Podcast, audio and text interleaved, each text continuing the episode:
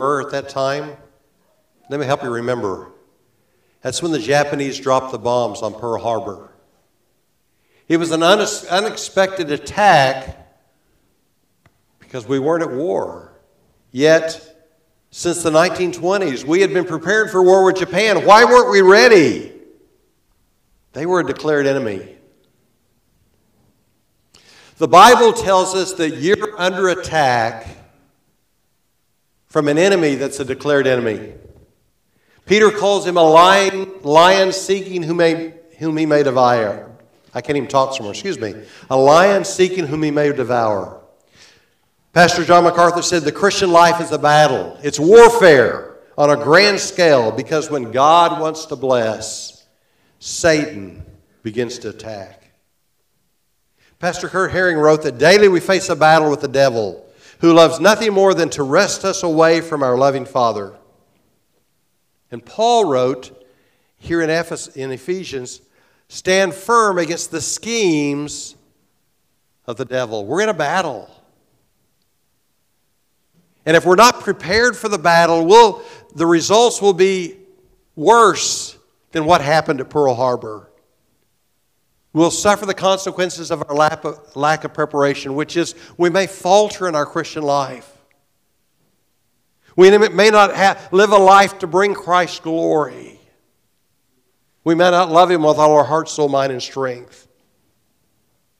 So let me give a little background to, to this church at Ephesus. Uh, there's so much about the church of Ephesus in the Bible, and, and because we've got the letter there, Paul uh, visited there. We read about it in Acts, and he was one of the letters that was addressed in, uh, in Revelation.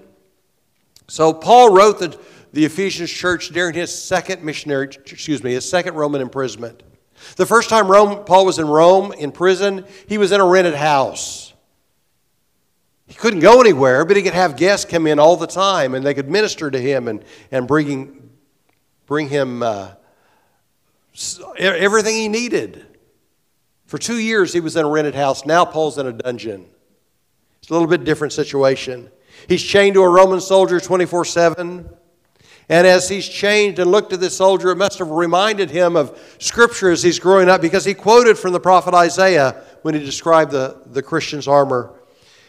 Isaiah 11:5 says, Also righteousness will be the belt around the hips, and faithfulness or truth will be a belt around his waist. Isaiah 52 7, How beautiful on the mountains are the feet of him who proclaims peace, who brings news of good things, who proclaims salvation, who says to Zion, your God reigns.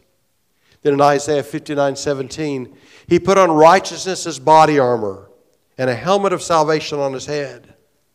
Paul had spent a lot of time in, in Ephesus. Uh, he spent uh, two years and three months teaching there, longer than he spent in any other churches. And some interesting things happened there. Uh, Luke says in chapter 19 of the book of Acts that there was a riot in the town. All because people weren't buying the little copies of the goddess Diana that were made by the silversmith. Why weren't they buying them? A lot of people got saved. I love that when I hear that voice from heaven. I just love that. Anyway, um, so because of the uproar, because of the threat on his life, Paul had to leave Ephesus. Later, Paul wrote the church of Corinth and he said, I fought with beasts at Ephesus. Now, we don't read that in, in Acts. We don't know for sure whether Paul was talking about something symbolic or he was literally in prison. But tradition says that Paul was in prison in Ephesus and he fought the wild beasts in the arena.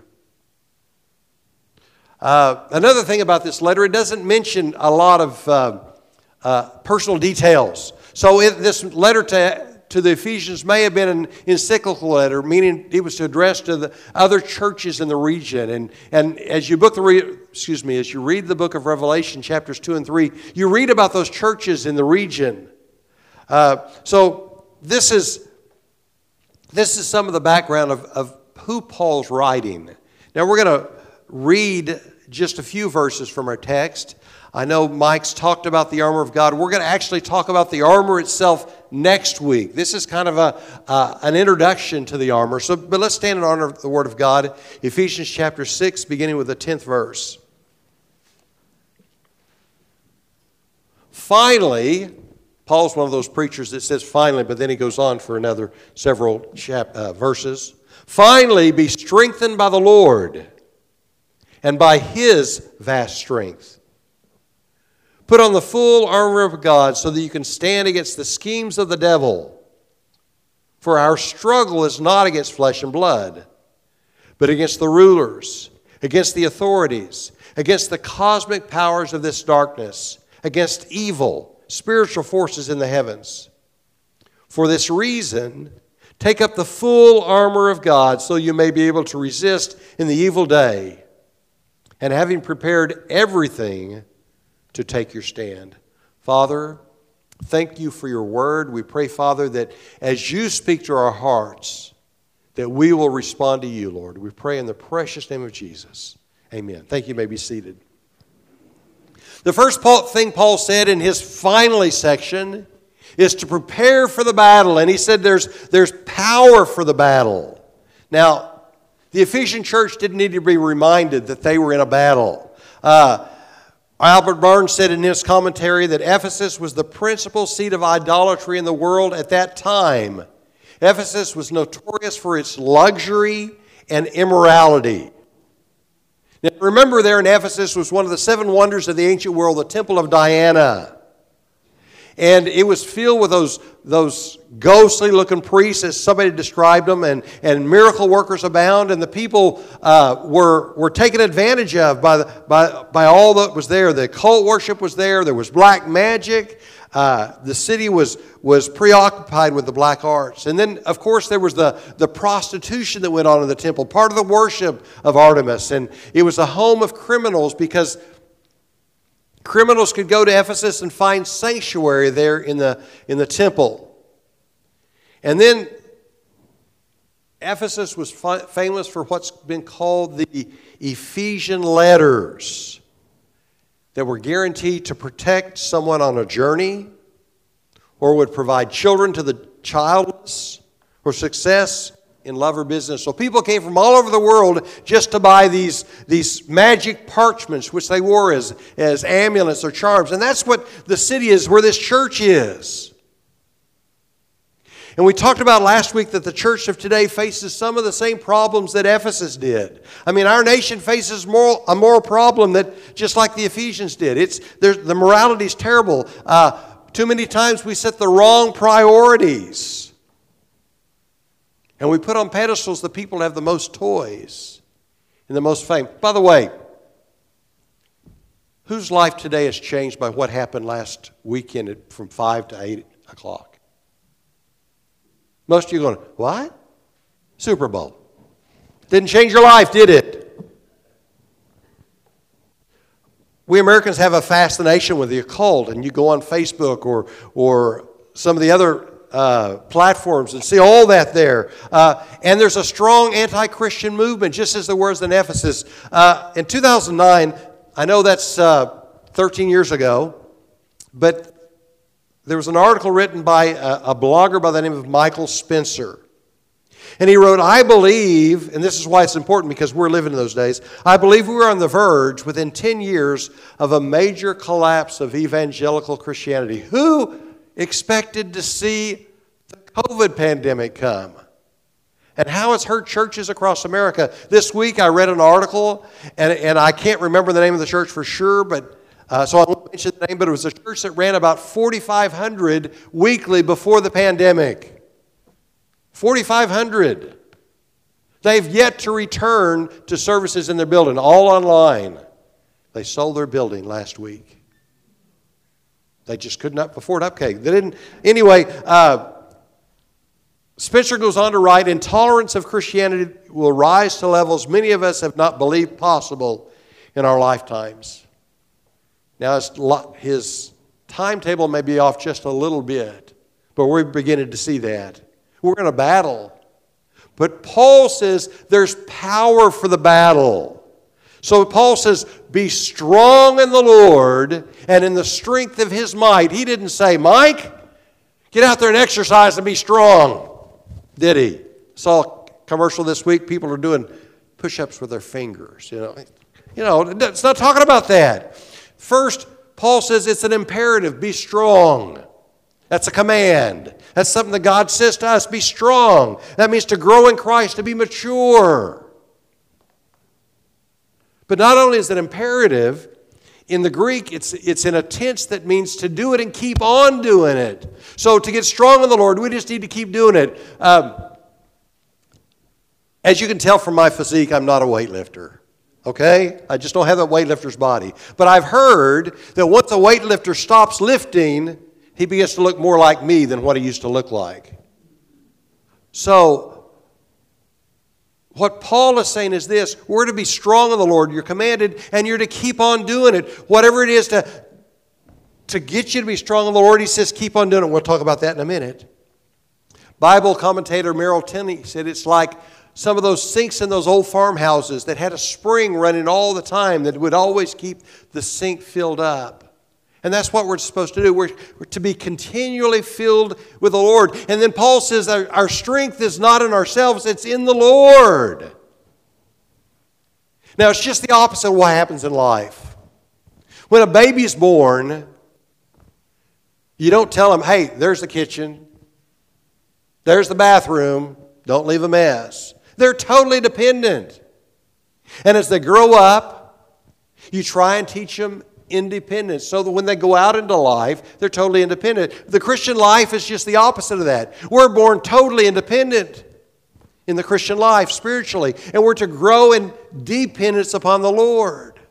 And that's how we get strong in the Lord. We depend upon Him more and more. Paul writes to the church at Philippi, I can do all things because I'm so strong. Is that what he said? No. He said, I can do all things through Christ who strengthens me. Paul said, My, my, my strength is in the Lord. He said, I can't do it on my own power or ability, but I can stand firm in Christ. You can be a mature believer in the Lord Jesus Christ, but it doesn't just happen just because you get older. You know, I've seen some baby Christians that were old, older than me, and I've seen strong Christians that are younger than me, but it takes preparation for the battle. And that preparation begins with dependence upon the Lord, trusting in the Lord, being obedient to the Lord, trusting Him to, to do what He says in our lives. So, first, Paul says there's power for the battle. Be strong in the Lord. The second thing he says, be in the right position for battle, stand firm. Verse 11 says, Put on the full armor of God so you can stand against the schemes of the devil. Verse 13, For this reason, take up the full armor of God so that you may be able to resist in the evil day, and having prepared everything to take your stand. That word to stand firm or to take your stand comes from the idea of a Roman soldier. Now, I'm, I'm not real good at estimating, but I would say this stage is about 16 by, or 4 foot by 4 foot, 16 square feet. Is that right? Yeah, 16 square feet. And he was to able to defend that with his life. 16 square feet. And the soldier next to him did that, and the soldier next to him did that. But he was responsible for this 16 square feet. He was to stand firm. And we're going to see next week how his armor would help him to defend that. But to be able to stand firm, he had to use every piece of armor that God gave him. Every piece. He couldn't just say, well, today, you know, I don't want to wear those shoes. They're not really comfortable. They're not good looking. I, will not wear those. And, and, well, I'll not take my sword because um, I've got my shield. No, it says take up all of take up the whole armor of God. And then in the Greek text, the tense is one of urgency. Do it now. Stand firm, do it now. The idea of put on the whole armor of God has the idea of, of permanence. Paul says we're to clothe ourselves in the, in the armor of God and we're to keep it on. We're to stand firm. Our position is to be always ready. And then the voice of, of, of, the language means to do it yourself. I can't depend upon you guys praying for me for the armor of God to be on. I hope you're praying for me. I need your prayers, believe it. But the idea is we put it on ourselves. And how do we do it? In prayer. Ephesians 6.18 says, Pray at all times in the Spirit with every prayer and request, and stay alert with all perseverance and insurrect, excuse me, intercession for all the saints. Put on the whole armor of God. That word whole armor literally is what that means. It's two words crammed together, means take, up, take it all up truth, righteousness, the gospel of peace, peace, faith, salvation, God's word. The idea is to put it on to be able to stand firm. Today is Andrew Christina's 12th anniversary.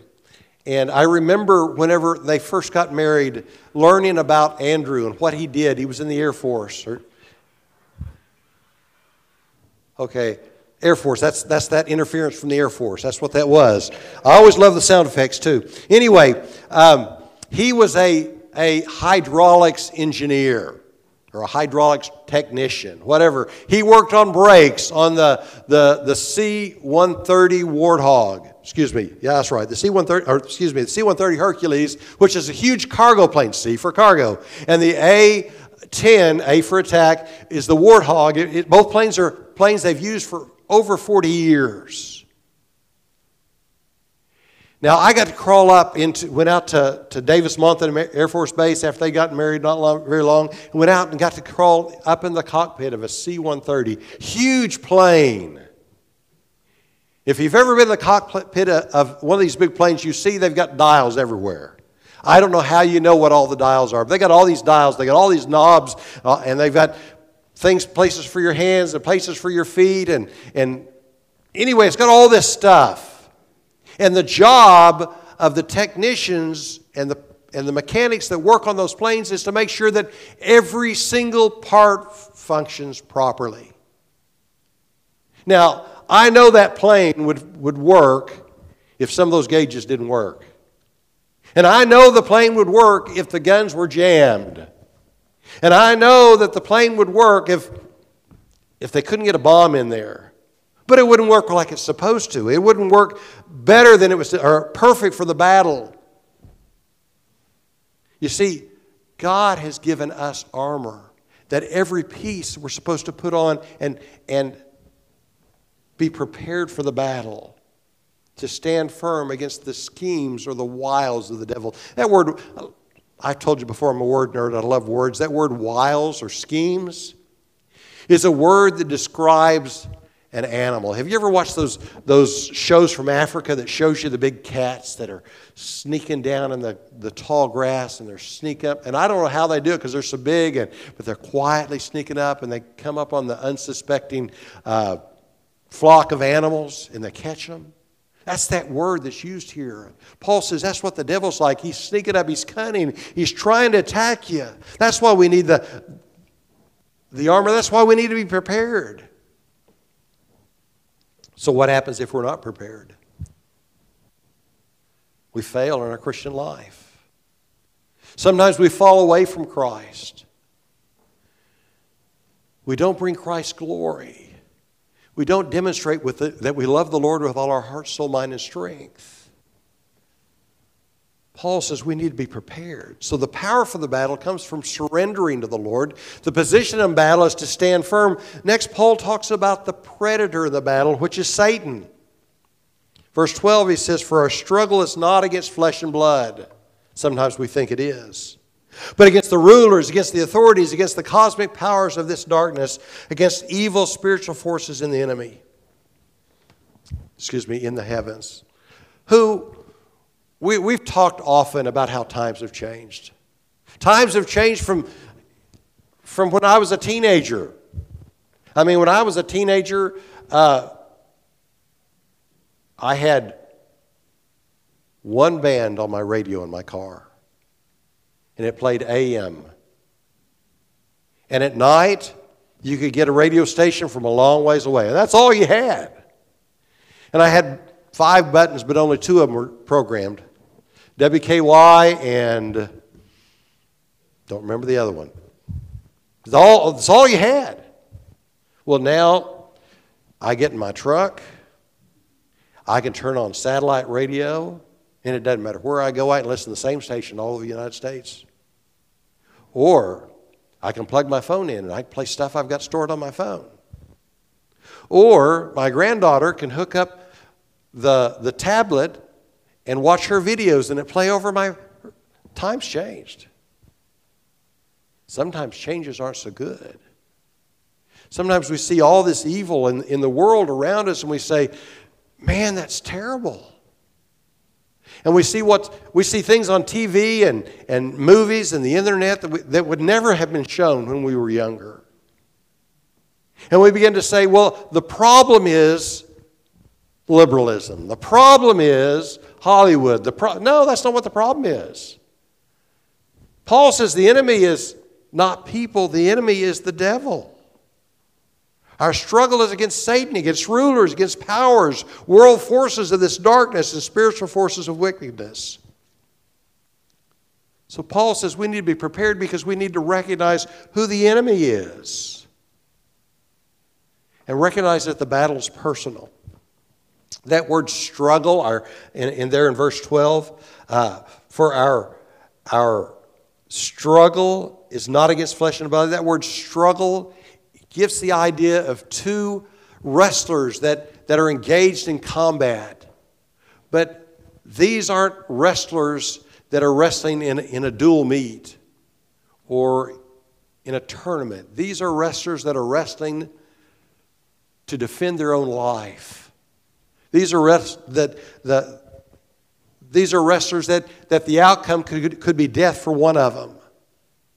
And so in hand to hand combat. The soldiers were, were trained uh, to use every skill that they had. And so that's what it's talking about. Our struggle is, is also between individual combatants, it's not against a, a vast army.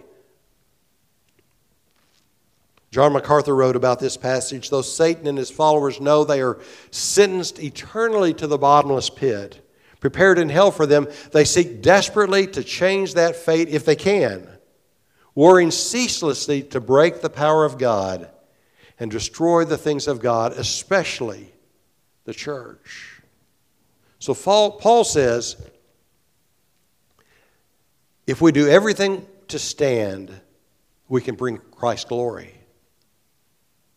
And we can have victory in our Christian life.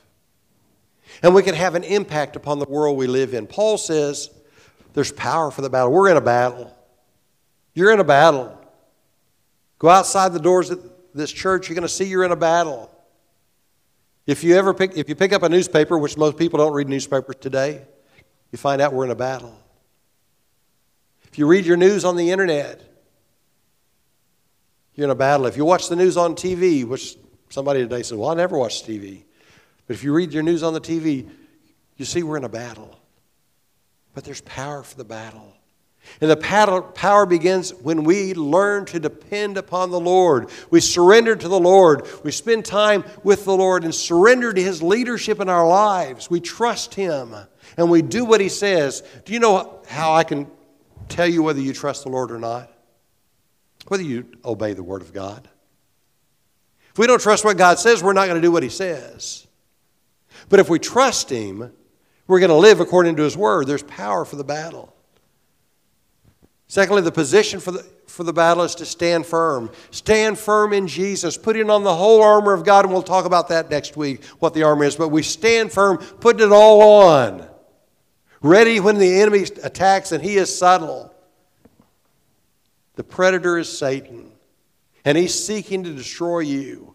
He wants to destroy your Christian life. He doesn't want you to be faithful. He doesn't he wants other people to look at you and say, "Well, if that's the way a Christian is, I don't want any part of it."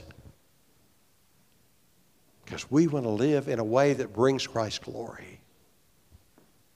So Paul says, put on the full armor.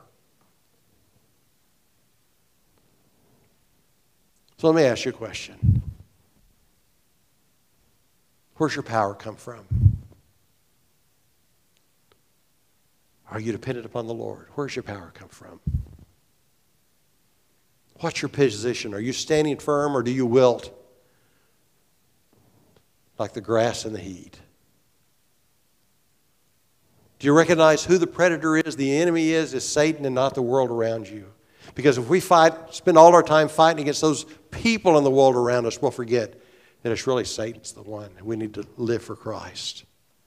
Father, you've said the evil day is coming, and it's here. And that we're to stand firm in Christ, to be strong in the Lord.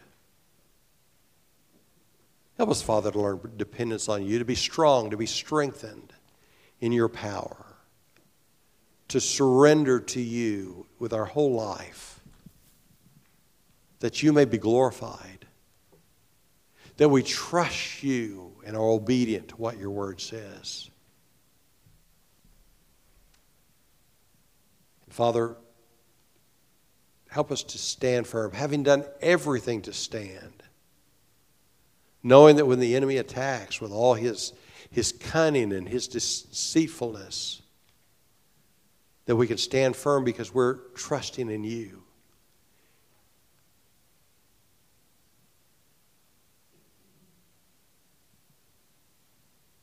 And Father,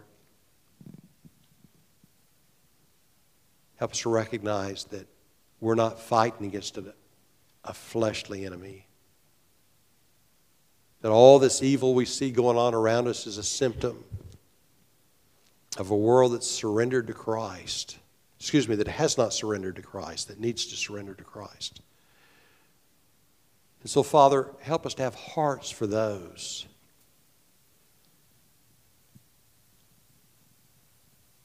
And to pray for them. And to open our mouths to speak the truth when we have an opportunity to do that.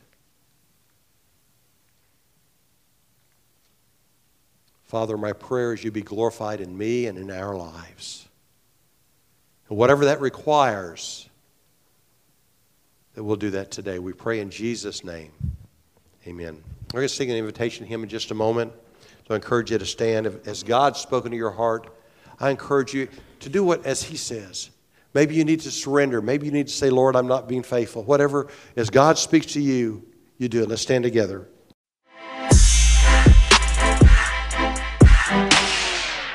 Oh, thank you.